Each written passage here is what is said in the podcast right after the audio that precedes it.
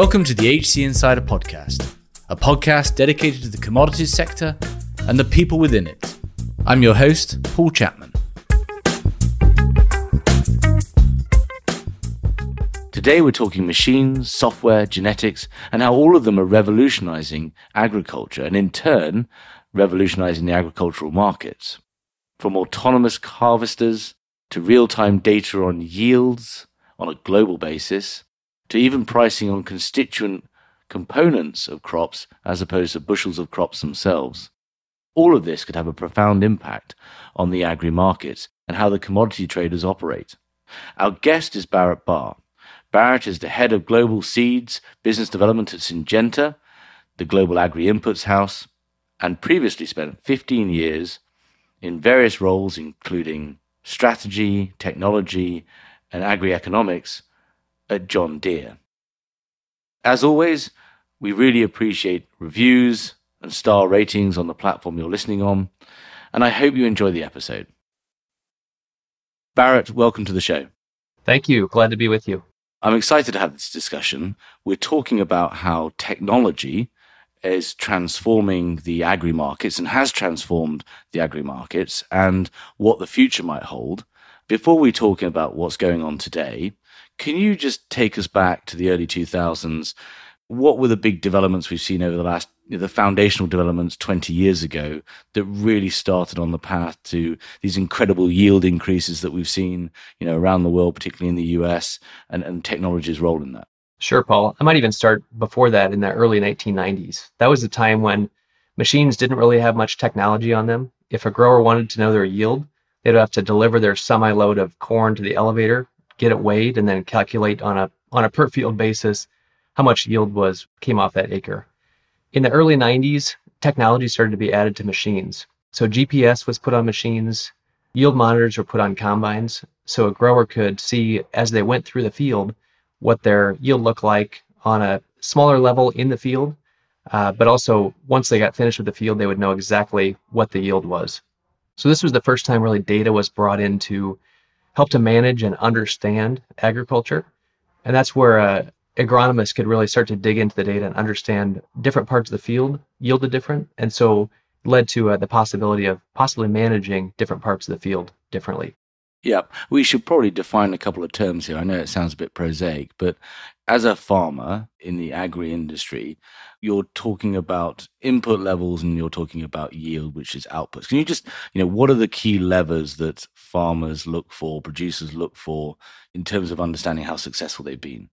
Probably the biggest one, especially historically, is is bushels per acre. So a bushel is roughly, depending on what the crop is, 55 to 60 pounds. So a, a good corn yield might be 200 bushels per acre.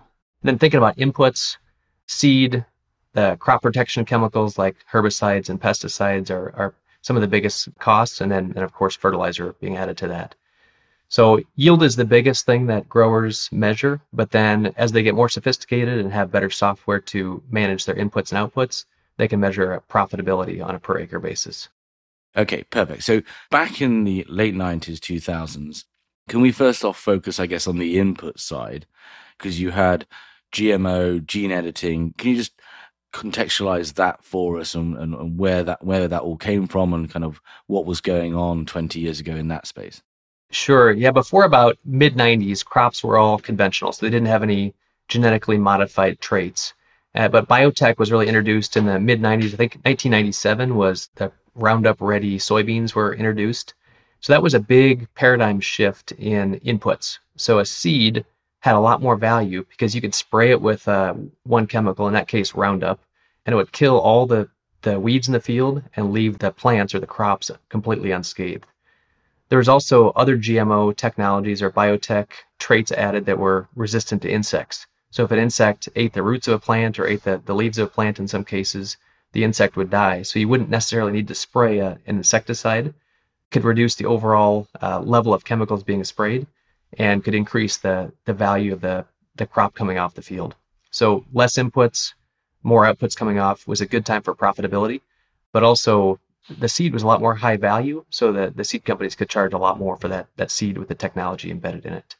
And that story is going to carry through to today and the future. I guess we'll get there on what the latest developments are on that side.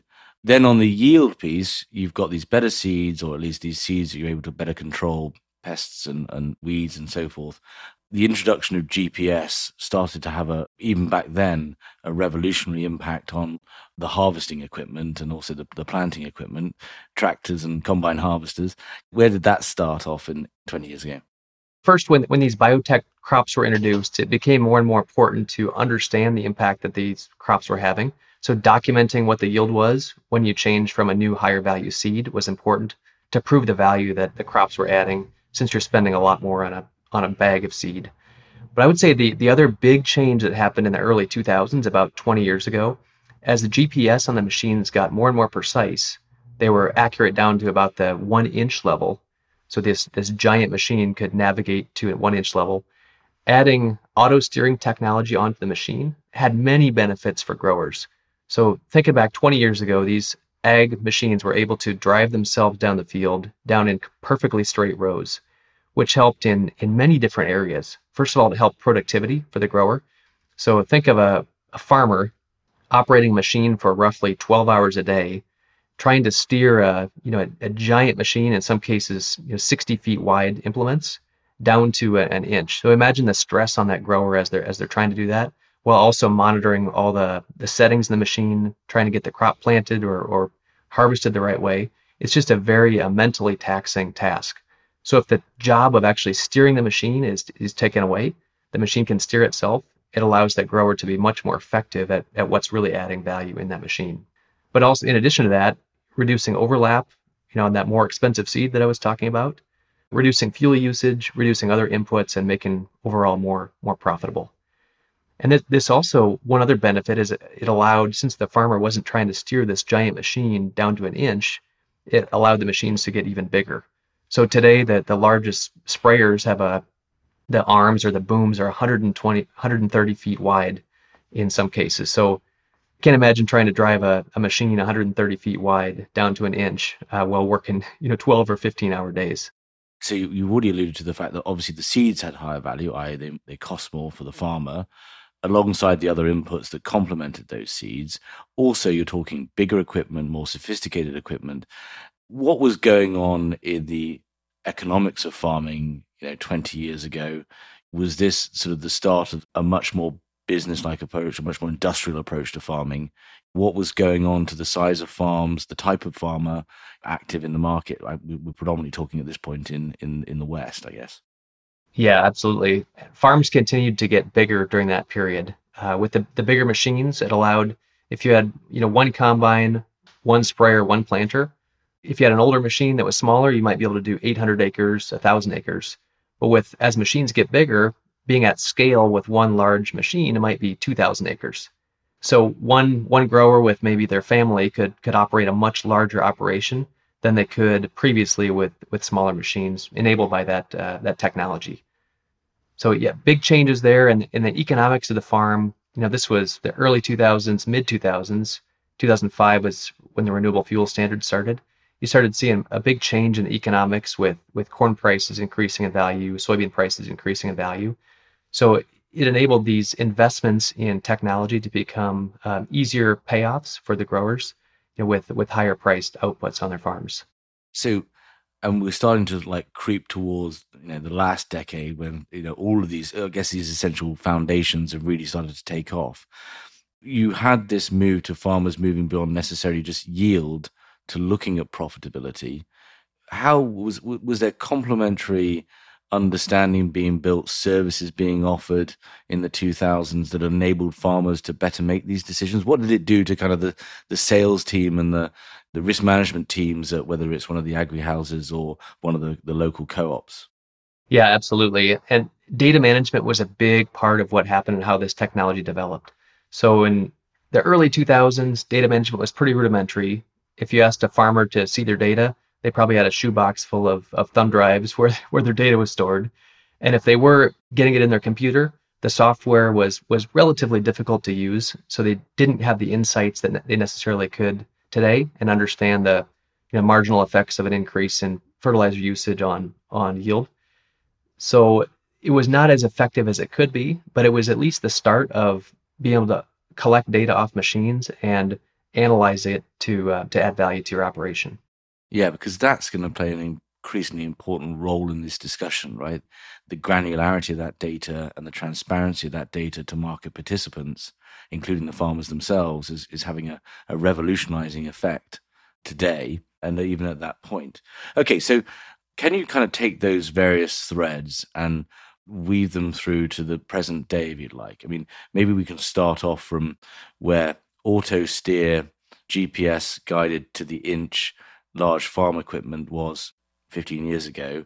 Well, how has that journey been over the last 15, 20 years? Where, where are we today in terms of the capability of whatever machine it might be? Yeah, I would say automation has gone from steering the machine in straight lines, where the farmer still had to manage all the different settings in the machine, to automating what those settings in the machine are. So part of that was enabled by you know, the, the lower cost compute in the machine, but also thinking about tractors, combines, these implements used to be hydraulically controlled in the past. Moving hi- from hydraulically controlled implements to electronically controlled allowed much higher precision and, and actuation of these of the, of the controllers. So when you think about driving your machine through the field, as I mentioned, that sprayer with 130 foot wide sprayer booms, and you're crossing all kinds of terrain, and some cases you're overlapping where you went before having that machine being able to understand where each piece of the sprayer boom has been on the field before and being able to turn that each individual nozzle on and off so there's zero overlap across the whole field. It's a you know, really good way of reducing input usage, improving profitability, but also improving sustainability. So maybe maybe one example of that is sprayers going through the field at roughly 15 miles an hour. You come up to a waterway or a, an area where the, the water flows through the field that's usually left in grass as you go through the waterway, you don't want to spray that part because you don't want to kill the grass since it's reducing erosion. So if you cross it, each individual nozzle can turn off at exactly the right time as you're crossing that. So you don't spray the waterway. And then as it comes out of the waterway, each nozzle independently turns itself on so that you spray right when you get back onto the crop area. How does that work? Are they mapping? At what point does that machine itself understand, you know, using technology to understand that that was what the farmer would desire, or these fields becoming completely mapped prior to prior to being treated? Yep, each individual field is mapped, so it's it's, it's each field is probably mapped a long time ago, and every year the field goes through it, or the farmer goes through it. There's boundaries set up that mark the waterways, they mark the outsides of the field.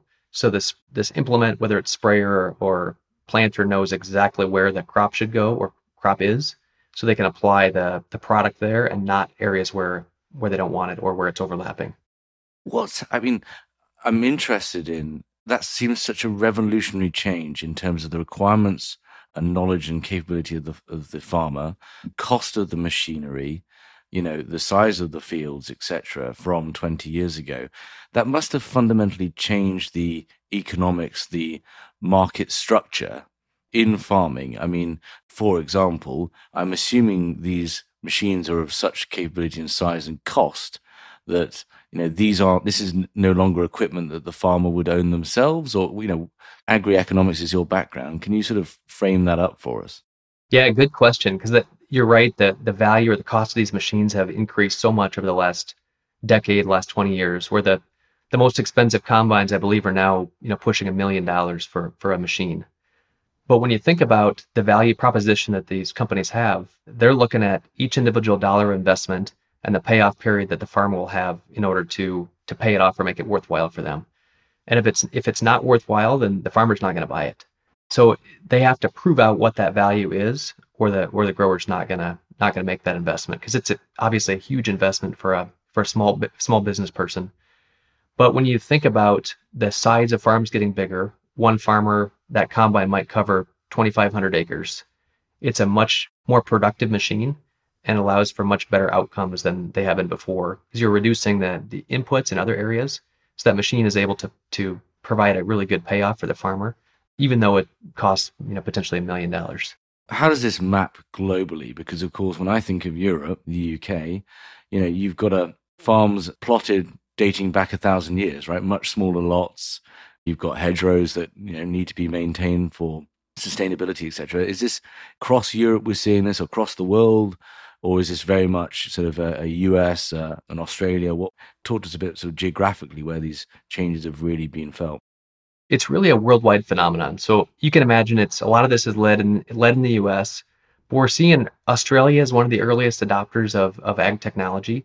You know, some of the companies that are really pioneering technology. So something like a see and spray technology, which the machine goes down the field, takes a picture of every plant in the field. The machine can understand if that's a, the, a weed or a crop. And if it's a weed, it sprays it. If it's a crop, it leaves it alone. So that, that sort of technology, which can reduce herbicide usage by up to 80, 90%. I mean, some of those technologies are being invented in, in Australia, some are developed in US, but we're really seeing adoption in across Brazil, Europe, even, you know, I was down in South Africa for a trip a couple years ago, and the level of technology adoption in, in South Africa was was really impressive. And the customers I was talking to were, you know, what they were desiring from from their technology was was really forward thinking. So I was really impressed with with the, the level of technology adoption across geographies, which which really makes sense since commodity markets are global, that you'd have these different farmers competing in different regions, but still trying to use the most productive technology they could to get the highest amount of output with the lowest amount of cost. Yeah. I want to come back to the economics. I'm, I, I kind of you know, want to see if actually uh, profitability has changed at all when you're replacing million dollar machines with uh, some farm hands. You know, what's the what's the output? But we'll come back to that. The other thing you note in our previous discussions for this episode about what's gone on, at least more recently, has been a move from kind of field level management down to a row, even a plant level management. Can you uh, help us understand that? Yeah, I mean that's a really big advancement in the last few years. That's one of the things I mentioned with the and spray with differentiating between a crop and a weed is being able to reduce herbicide usage by you know up to 90%. But I think one of the other big issues there is as images are collected in different geographies around the world, those images are sent up back to the cloud to whether it's a FieldViews cloud from, from Bayer or, or John Deere's cloud or whoever it might be, that data can be analyzed across geographies and sent back down to the machines with insights that are gained across geographies. So if a machine encounters something, you know, 600 miles away from your farm, it learns what that is. It sends the insight back to the cloud. It can send that insight back down to your machine. So even though your machine has never encountered anything like that, it can take the learnings of somebody else's machine to make its operation better. So leveraging that full fleet for for intelligence, and it's similar to the approach that uh, somebody like a Tesla would do, where machines are, are always getting updated, their algorithms are always improving. So the, the idea is you might buy a machine this year, and two years down the road, when your when your machine is two years old, it's it performs better than it would today. And I think it provides the opportunity to manage at that plant level, and not just the spraying with the herbicide, but understanding exactly what the plant needs and giving it whether it's fertilizer or herbicide or, or whatever that might be to improve the, the outcomes of each individual plant. That just seems fascinating to me. So, in the context of the commodities markets and even you know trading places and the crop report, like it sounds to me like one of these equipment manufacturers therefore has real time data and the ability to forecast on crop yields at a granular level. Where else is that information going is that information yet being connected to markets, the commodity markets? And so the traders, risk management, risk managers are able to, are they essentially seeing the flow of oil from the wellhead in real time and being able to aggregate all that and come up with a price? I mean, what's the connectivity to the market? Yeah, it's a great question. And and this the data, like you said, is being collected in real time. So whether it's planting data, acres being planted in whether it's Midwestern US or Brazil or or Europe, that data is basically in real time being sent back up to up to the cloud, and and harvest data as well, yield per acre. So if if planting data or yield data is different than expectations, that provides an opportunity to make a play in the market and and potentially make some money on that.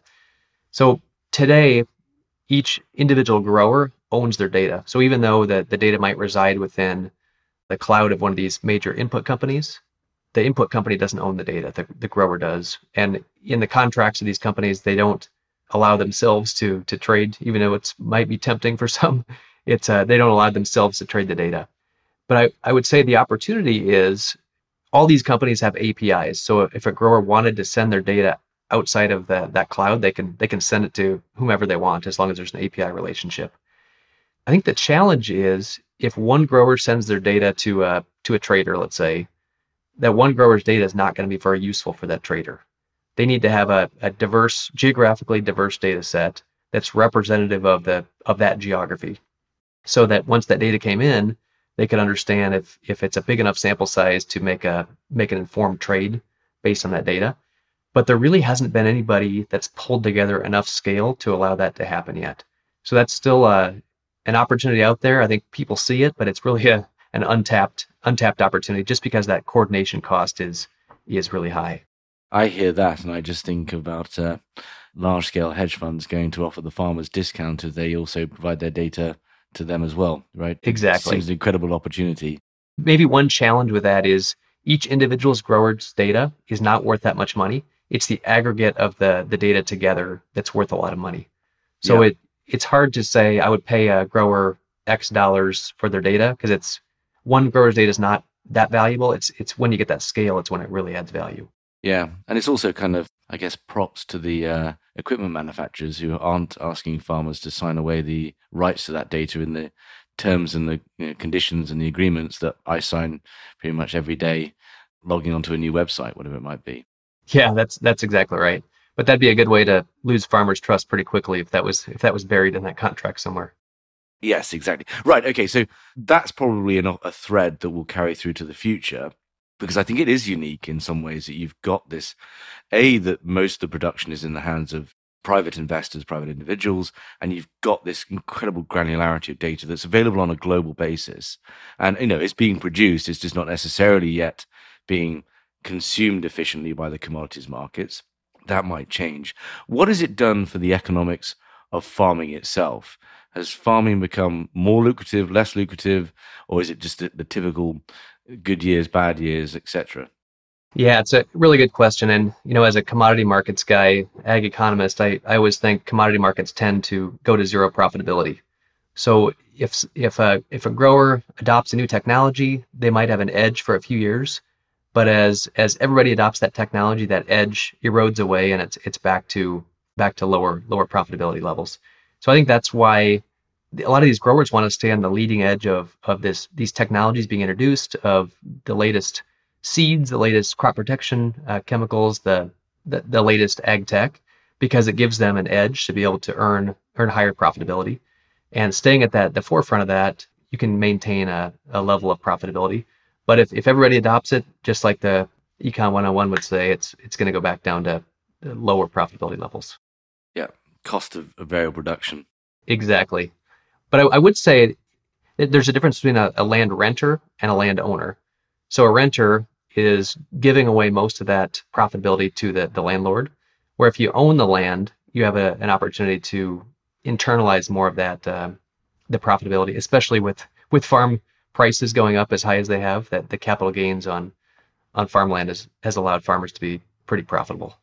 Yeah. On that slight segue or slight divergent topic, just on that, you do hear a lot in the press, at least, about the zeitgeist out there that these farms are essentially um, perishable assets, right? Or they are going to be exhausted given the intensity of the agriculture. Is that is that you know is that a, a recognized fact, or does that remain very much speculation? Where where are we at on kind of farm longevity with just these intensive measures? It's a really good question. It's a really hot trend in, in agriculture right now is thinking about soil health and long-term viability of soils. And you've seen in some geographies around the world, and in Brazil, there's there's some degraded soil which is is not very productive or useful anymore. In uh, some areas of, of China, that's that's happened in, in some cases, and that's why that there's been a, a big trend. And I, I like to think about land or farming like uh, almost like a stock. You have your your capital gains and you have your dividend where your your dividend is your annual farm profitability, and that's been the biggest focus for farmers for almost forever. Where your your capital gains, you have an opportunity to invest back into your soil to improve your your long-term profitability of your land and and get capital gains off of that land if you decide to sell it at some point in the future. So I think that's been a, a shift over the last few years is that focus on how can I further improve soil health so that I can improve my profitability over the long term as opposed to just year to year and uh, make it more resilient to droughts, make it more resilient to floods.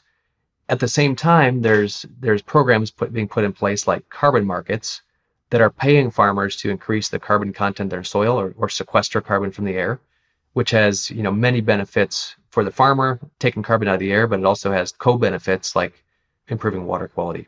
So a lot of a lot of uh, momentum in that area of, of re, what we call regenerative agriculture, putting more focus on you know how can we sustain the land and not not degrade it, but actually improve it back to uh, where it was historically.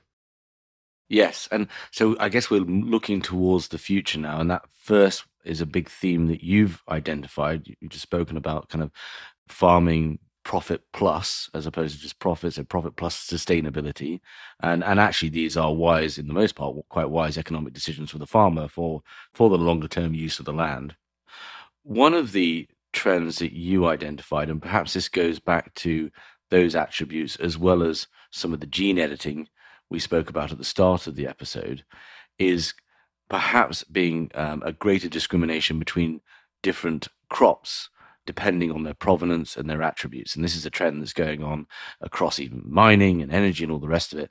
There's this sort of theme of decommoditizing commodities on the basis that consumers are going to, and they already are, paying a different differential price for organic or whatever it might be. How is technology unlocking that? What do you what do you see as you look towards the next ten years? How does that link into the economics of, of farming?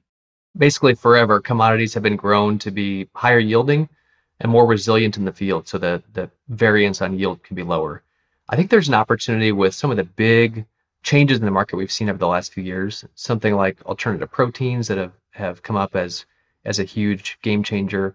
Renewable diesel has come up and, and it's been mentioned on some of your previous podcasts as as huge opportunities, especially in the, the US and Europe. Sustainable aviation fuels the same way. When you're selling crops just as commodities at standards, they're not necessarily hitting the, the specifications or the, the product profiles that would be ideal for these, these new use cases. Soybeans as they are today, corn as they are today might be really good for feeding cattle, feeding hogs, feeding poultry, but it might not be the right product for, for alternative proteins like impossible burgers and, and things like that. You know, needing to focus on different attributes like the color of the soybean, the the taste, the texture, and and different um, different attributes like that, which is could be very specific to the end use and is it's not uh, commodity crops aren't necessarily fitting that that goal. So historically, there hasn't been any really differentiation from a, a pricing perspective. But I think you know one example we could use is wheat in Australia, where there's a, a price premium in some cases paid for for high protein wheat that's a, an example of what could be done potentially in areas like like the U.S. or Europe when it comes to renewable diesel or sustainable aviation fuel. If you have a canola that's a higher oil content, if you have a corn that has higher oil or uh, soybeans in that in other case, there's an opportunity to uh, incentivize that that higher value of production from the grower, but also from the seed companies, and also internalize some of that profit for the for the downstream, the crusher, the or, or others in the value chain that could utilize that uh, that higher value oil. I know from work that we've done as HC Group, it goes beyond just perhaps overexpressing certain proteins to create more particular high value oil in, in soy or whatever it might be, to also introducing new proteins to be expressed to give attributes to the plant that make it more digestible for livestock or even include things like antibiotics and other other attributes into the crop itself. Where's the state of technology in, in that? And where could that be over the next decade and beyond? The germplasm or the, the genetic base of crops like soybeans corn is is very broad and diverse. So some of it can be just be done by selection. If you're selecting for high oil or a, a certain protein you can get that from you don't have to use any biotech techniques. So that could be a shorter term. But in the longer run using those techniques like gene editing to amplify different dna different attributes so that you can get the the higher oil content you want or the different protein characteristics that you want that can be tailored for exactly the end use that you're looking for. So I think I think there are some pretty big opportunities there in, in the short term, just by selecting, but also long term using some of those gene editing or biotech techniques. Still, I guess talking about you can amplify different attributes. Where could that go? I mean, weaving in the sustainability piece. I mean, you know, and certainly work that HC Group has done in the past. You know, working with organisations that are looking to introduce new genes for that uh, express an entirely new set of proteins that have a desired outcome in either livestock or wherever it might be. I mean, where could we be in a decade? Yeah, good question. One example of that is a, a seed that Syngenta actually has, and we've we've started. It's it, it was historically developed for ethanol to make ethanol plants more efficient and, and reduce cost there, but it's also really effective in in cattle, especially dairy cattle, at reducing methane emissions. So thinking that the biggest challenges of dairy is is is the methane and greenhouse gas emissions. So this Enogen corn, when used in a in a ration, can reduce greenhouse gases or, or methane from that cow by something like five to eight percent. So that's an example of changing the makeup of of a corn of a corn of a, a seed, so that you can get better outcomes that's specifically designed for a whether it's a an animal and livestock or a, a production process. But I think there's a lot of other opportunities like that, especially as we're beginning to prioritize greenhouse gas reduction and sustainability more and more. Yeah, fascinating. I mean, the possibilities there are enormous. Okay, so I guess we've talked about kind of the some of the new balanced scorecard that's coming in for farmers as they look to you know, uh, sustainability, and there's obviously policies around that.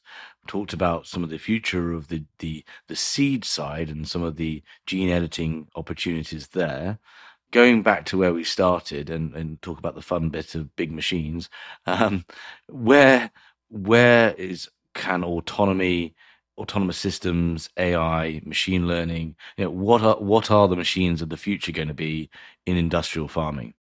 Yeah, this is going to be a really interesting decade because I think we're just on the verge of, of getting towards full autonomy in machines.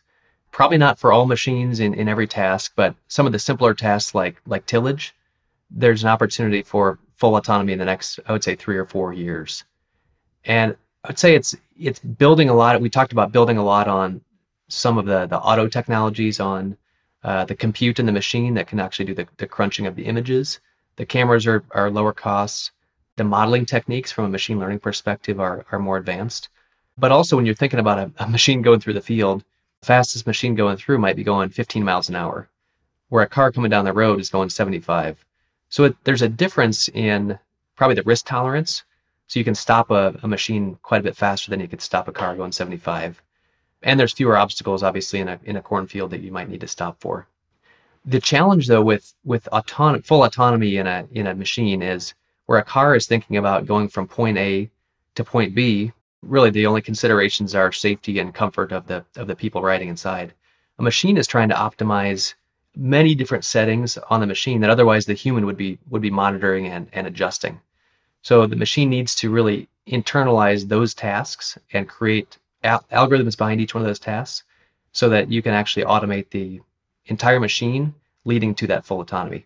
So there's there's quite a few tasks, and that's why the, the simplest tasks like tillage are being handled first, because the when you think about planting and, and harvesting, there's a lot more things to think about and, and automate on the machine.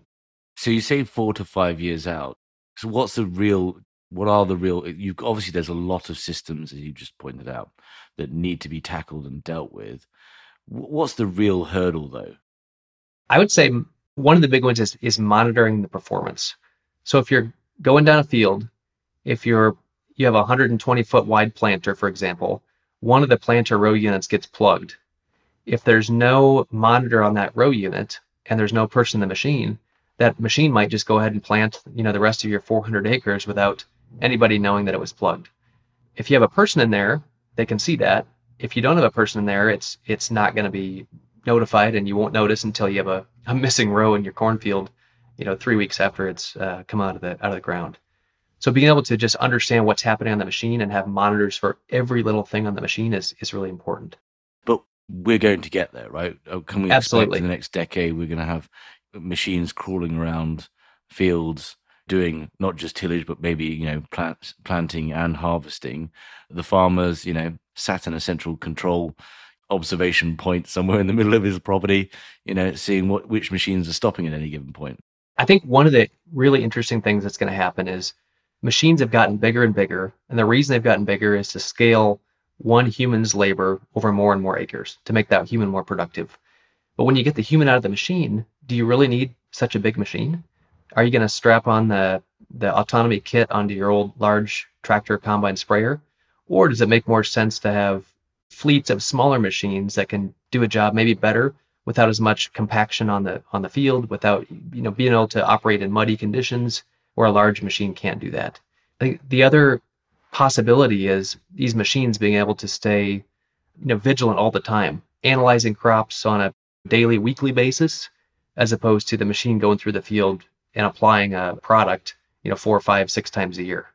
So being able to monitor plants on a weekly basis, understanding what they need, and give them spoon feed them the nutrients that they need, I think is a is a way that you can take both the profitability and sustainability to the next level. Yeah, and I assume smaller machines, you know, battery charge, recharge overnight, you know, is a vastly different carbon footprint for uh, industrial agriculture than uh, than it is today. Absolutely, yeah. All the machines I've seen are are still uh, diesel and gas powered, but I think battery powered is, is, is going to be coming at some point soon, especially as the cost of batteries is dropping rapidly. So, coming full circle, yeah, I'm just fascinated by this. Part of this is when I look at the different, you know, the three big pillars of commodities energy, metals, ags. Metals and energy have a lot of similarities in how they trade, price discovery, the opportunity for traders. In agri, it's very different. We had Jonathan Kingsman earlier in the year come on and, and really talk about why that is. And there's lots of things that contribute to, it. But in order for these traders to be profitable in the agri world, outside some event driven outliers and some successful hedge funds, they have to have this incredible asset footprint to be able to get all this, you know, to, to optimize that value chain and take advantages of uh, events. The idea that even today, right now, we have real time yield data globally available, well, being created, not available for farmers. Where does this end up? Are the agri markets, as a result of this technological change, going to become just even even more transparent and efficient, so that you know you've got a farmer he has a real time access to yield data and also has real time access to pricing data, becoming just so efficient in how they distribute their uh, they sell their crops. I mean, kind of, I'd, I'd love to get your kind of take on agri trading in ten years when you put all of these trends and technological changes together. Yeah, it's it's a really good point. point, and I, I think some of the factors that you mentioned, like level of constituents in the grain, I think that can be monitored a lot more closely than it has in the past, like oil levels, protein levels. I don't know if the if there's ever going to be a consolidated data set with that real time data coming off the machines it's it's possible like like we talked about. We'll, we'll have to figure out a business model that makes sense for the farmer to profit from sharing their data because they're not going to want to share it if they're not benefiting from that sharing. But also i think you can add on some other sources of data. So satellite has become incredibly more high resolution and and valuable in the last uh, five, even five years with those low earth orbit satellites you know going over each point in the globe once a day basically so you can get real time data on what's happening so I think bringing together other sources of data like that, I think will be valuable. Putting together a business model that makes sense for farmers so that they're excited to share their, their data and they, they benefit from that as well. Well, challenge thrown down. I think there are there are similar initiatives. I think about for uh, retail gas stations, petrol stations in the UK, where there's these sinks of a lot of data and it's how do you commercialize that that makes sense for both sides. It's interesting what you just said there. It, it kind of just struck me you're going from yield data as well to essentially content of that yield as well, right? Like, you know, uh, it comes back to that kind of decommoditizing commodities point.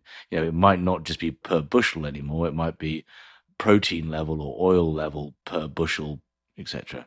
Yep, exactly. Or how much oil is coming off a cornfield, how much starch is coming off a cornfield as opposed to just bushels per acre. And not only are we going to be talking about constituent yields, we're going to be talking about environmental outcomes as well.